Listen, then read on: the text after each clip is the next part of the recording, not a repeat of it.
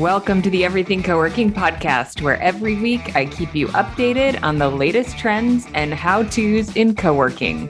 I owned and operated coworking spaces for 8 years and then served as the executive director of the Global Workspace Association for 5 years. And today I work with hundreds of operators and community managers every month, allowing me to bring you thought-provoking operator case studies and inspirational interviews with industry thought leaders to help you confidently stay on top of what's important and what you can apply to your own role in the coworking industry. Welcome to the Everything Coworking podcast. This is your host, Jamie Russo. Thank you for joining me today. And I am actually recording this confession on Valentine's Day. So I need to get this guy to my editor and keep moving. I hope you are having a lovely Valentine's Day. And if you are a coworking space operator, I bet you made your members' day. I saw Kim Lee's post on LinkedIn of their Valentine's Day setup. It was adorable and looked like exactly what I would want to see on my Valentine's Day. I am unfortunately working from home. There's no Valentine's chocolate in sight for me. It is a long day of phone calls, and then I have to run to the paint store because we're getting some repairs done on our bathroom tomorrow. I have to get my daughter to gymnastics. I did get her one of those little peanuts squishmallows. Raise your hand if your child is obsessed with squishmallows. I kind of like them too. They're really cute, but they make me feel environmentally irresponsible every time I buy one. And she got some chocolate-covered caramels and a homemade card. So I have a Cricut machine. I have two, actually. I have the Joy and the Explorer. And if you are a Cricut user, we'll have to talk. It's my crafty side. So I made her an adorable custom little card on my Cricut Joy, which was super fun. Anyway, so let's talk. I am a little bit riled up and I'm trying to make sure my Enneagram 3 wants me to be appropriate.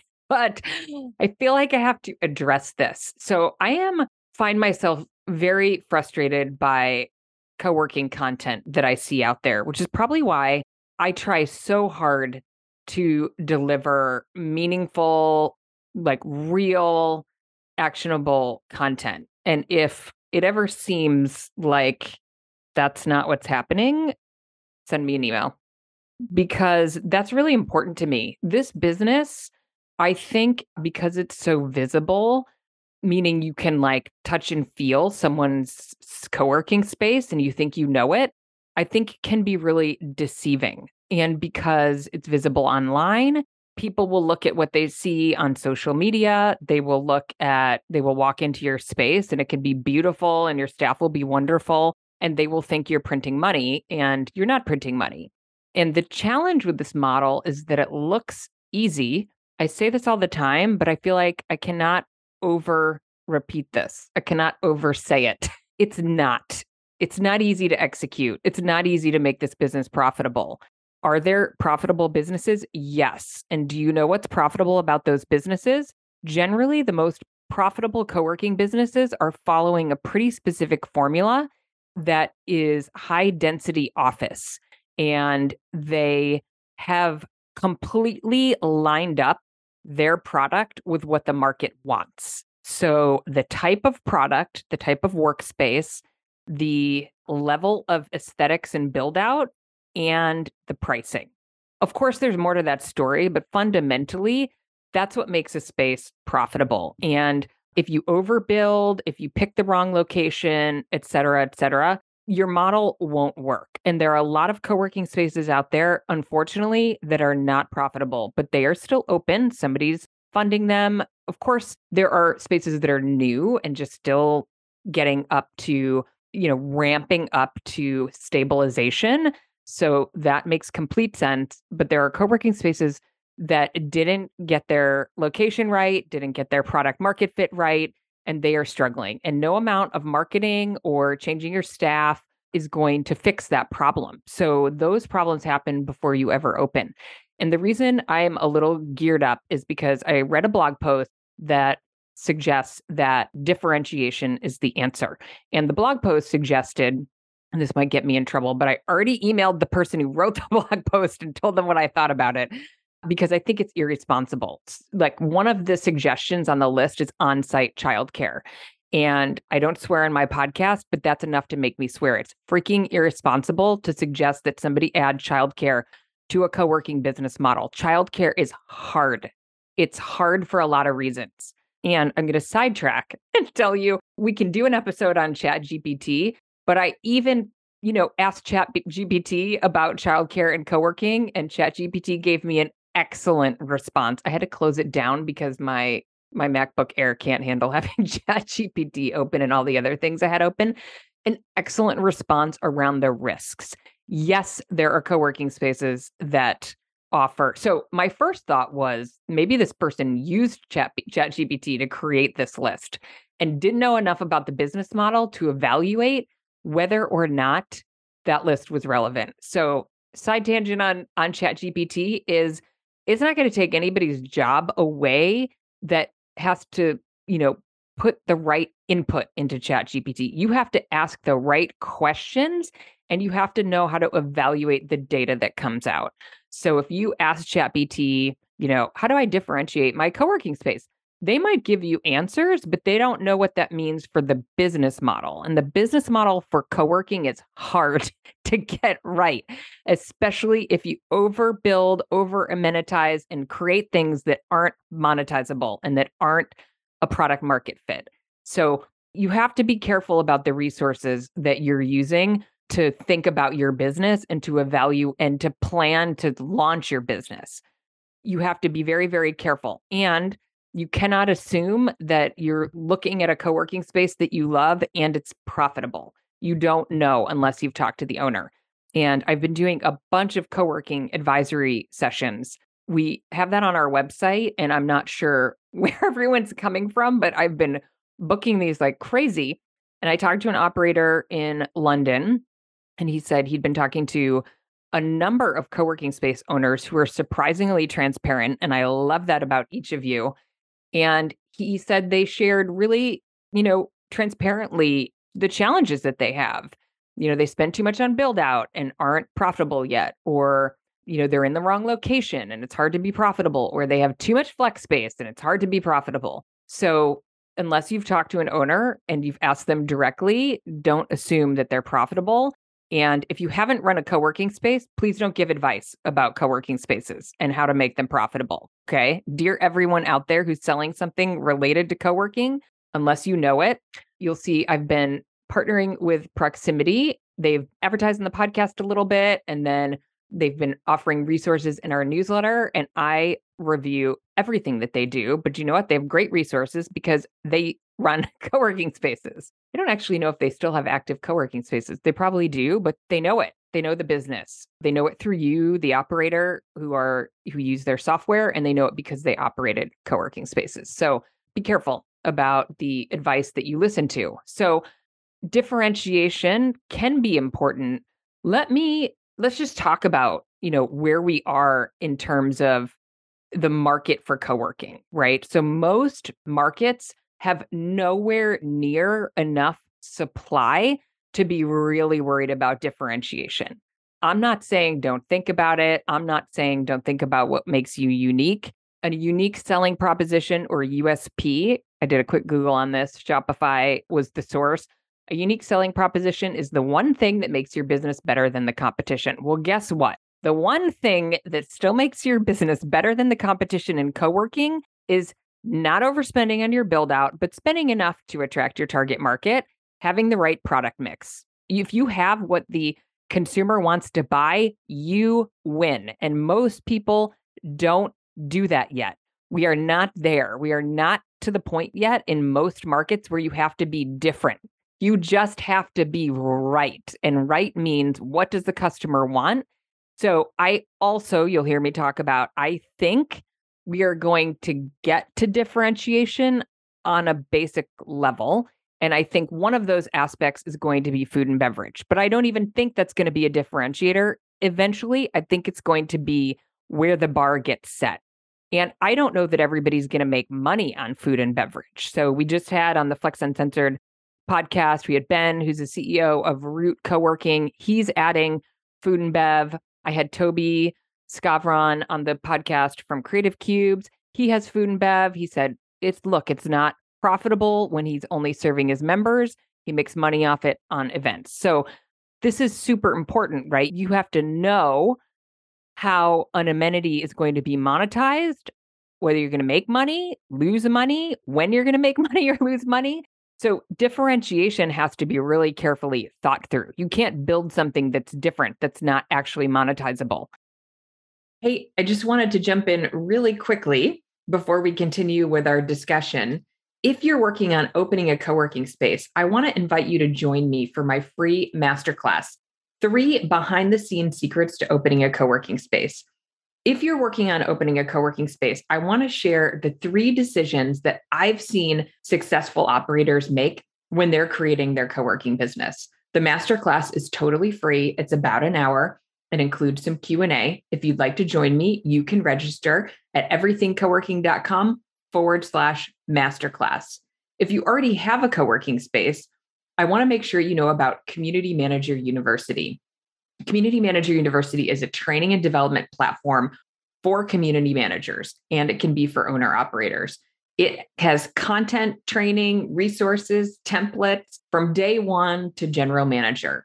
The platform includes mini courses that cover the major buckets of the community manager role, from community management, operations, sales and marketing, finance, and leadership. The content is laid out in a graduated learning path, so the community manager can identify what content is most relevant to them depending on their experience and kind of jump in from there. We provide a live brand new training every single month for the community manager group. We also host a live Q&A call every single month, so that the community managers can work through any challenges that they're having or opportunities, get ideas from other community managers, build their own peer network. We also have a private Slack group for the group. So if you're interested in learning more, you can go to everythingcoworking.com/community manager. So we are in early innings of the co-working market. Most cities, the amount of flex space that's in the market is 3%, maybe 4% in a market like Dallas or Toronto that has a fair amount of supply, right?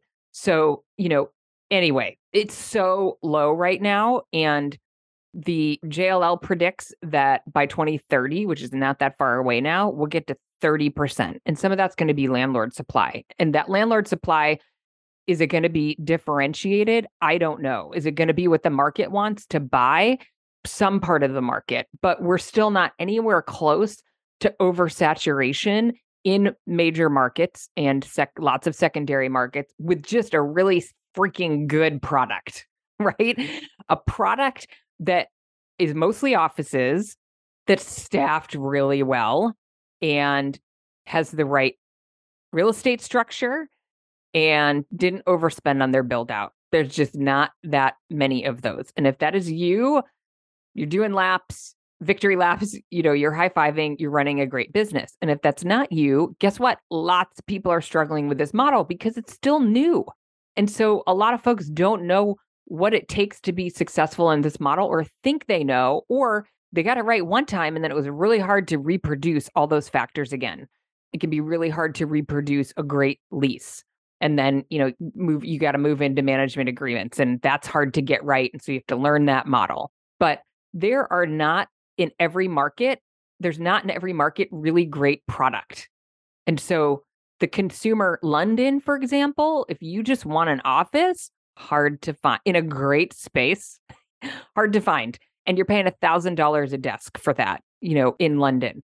So you don't have to be different. You just have to be right. You have to have what the market wants, and you have to be able to sign a lease that makes money. We're not talking about amenities and overbuilding. So when I say overbuilding, though, your space has to be right for your consumer. So whatever your consumer is willing to spend on an office, for example, you got to build for that, right? So you probably don't want to serve the super budget conscious member. Maybe you do. There's that I think if you get that right and get your lease structure right, or you own the building and you want to go for that, like kind of budget customer, go for it. I think you can do it. That does not require any sort of differentiation. It's just the sort of where you're playing in the market.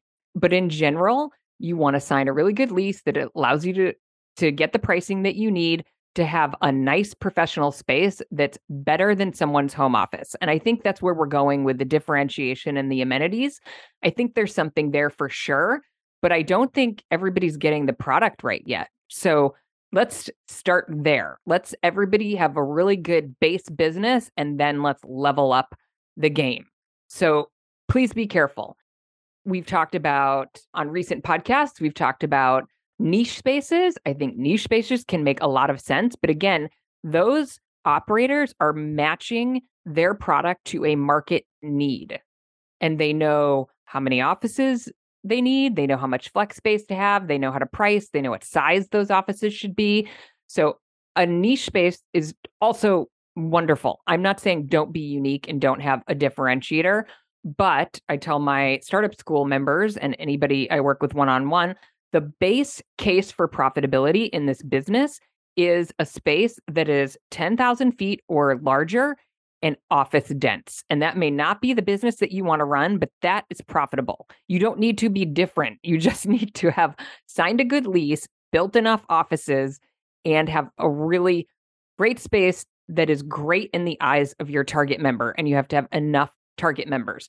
And if you diverge from that, then you have to be really, really, really sure that the demand is there for your market. And I get it that I get lots of people that go through my startup school that want to run a model that is different from that base profitable case. So my job is to work with them and figure out, okay, so how do we either say we're making a trade-off on profitability, or where does the profitability come from then? What are the other sources of profitability that we're pretty darn sure exist if we're not going office dense with 10,000 plus square feet? So please be careful in thinking about opening a space that is unique, because we don't need unique yet. We need really great product that had signed a really great lease. And now can be, I have lots of folks in my startup school who are signing really good deals right now, because there are lots of markets, not every market for sure is giving good TI allowances, but there are some where we're getting turnkey build outs, great free rent. It can happen. Not in every market, not Vancouver for anyone listening. I was in a call with the Avison Young folks earlier, and the Vancouver broker was telling me what terms look like there. And that market is still hot. London, probably the same, central London, right? So anyway, you got to sign a really good real estate deal. You have to have the right product mix. You have to rev the right build out at the level that is perfect for your ideal member. And then you have to have the right pricing. And then you have to do a lot of things really well after that. But if you don't get those upfront things right, it doesn't matter how good your marketing is. It doesn't matter what sort of unique amenity you talk about on social media or on your website. Your customer's not going to buy because you have some cool thing in your space. Your customer's going to buy because you have the workspace type that they need to get their work done.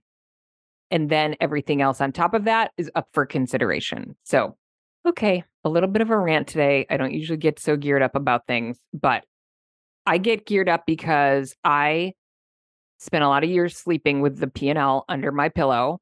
I spent a lot of years trying to get the model right. And now I spend a lot of time with operators who are doing the same thing, who are trying to make this their business, who are trying to pay their mortgage with a co-working space, who are trying to build a company, build the business that helps them meet their financial and lifestyle goals. And it's easy to mess that up. And then when you mess that up, that's someone's savings account. That's someone's retirement account. So it's a big deal. It's a big deal to get it wrong. It's a big deal to take a risk and not get it right.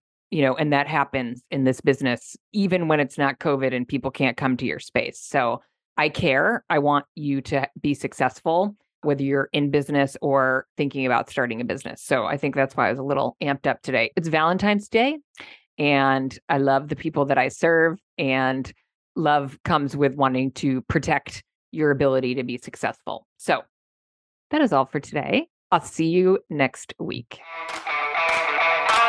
Thank you for listening to today's episode. If you like what you heard, tell a friend, hit that subscribe button, and leave us a rating and review. It makes a huge difference in helping others like you find us.